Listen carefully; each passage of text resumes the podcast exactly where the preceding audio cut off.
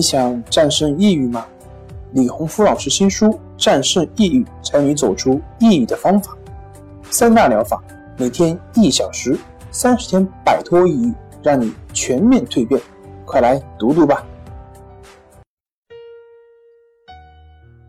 大家好，欢迎来到重塑心灵心理康复中心，我是心理咨询师曹春霞。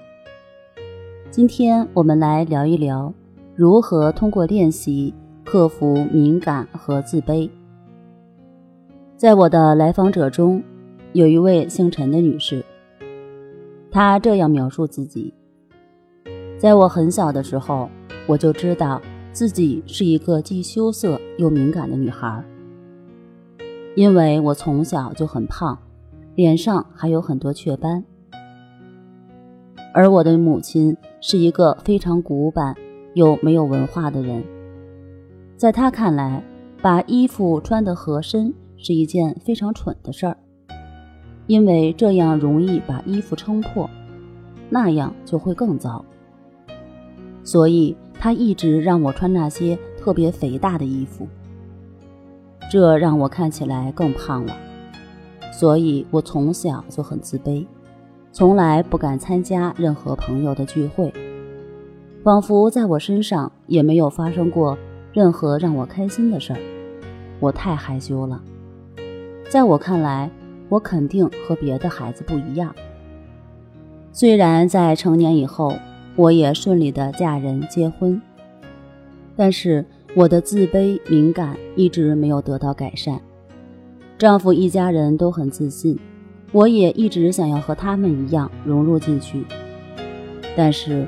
我发现自己根本就做不到，不敢参加亲朋好友的聚会。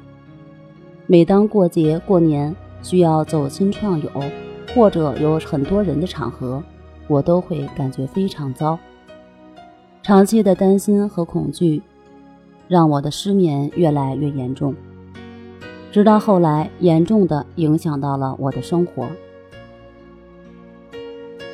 像陈女士描述的这种情况，有没有一个既简单又管用的方法，可以帮她改变这种敏感自卑的状态呢？答案是当然有。如果你也有和陈女士类似的经历，那么我建议你和她一样，可以尝试练习一下关系法。关系法的具体步骤。可以看一下李洪福老师《淡定是修炼出来的》书，上面有关系法练习的具体介绍。第三章还有处理失眠的解决办法。相信你只要正确、持续的练习，坚持一段时间，最后都可以和陈女士一样，体验到关系法给你带来的改变。好了，今天我们就分享到这儿。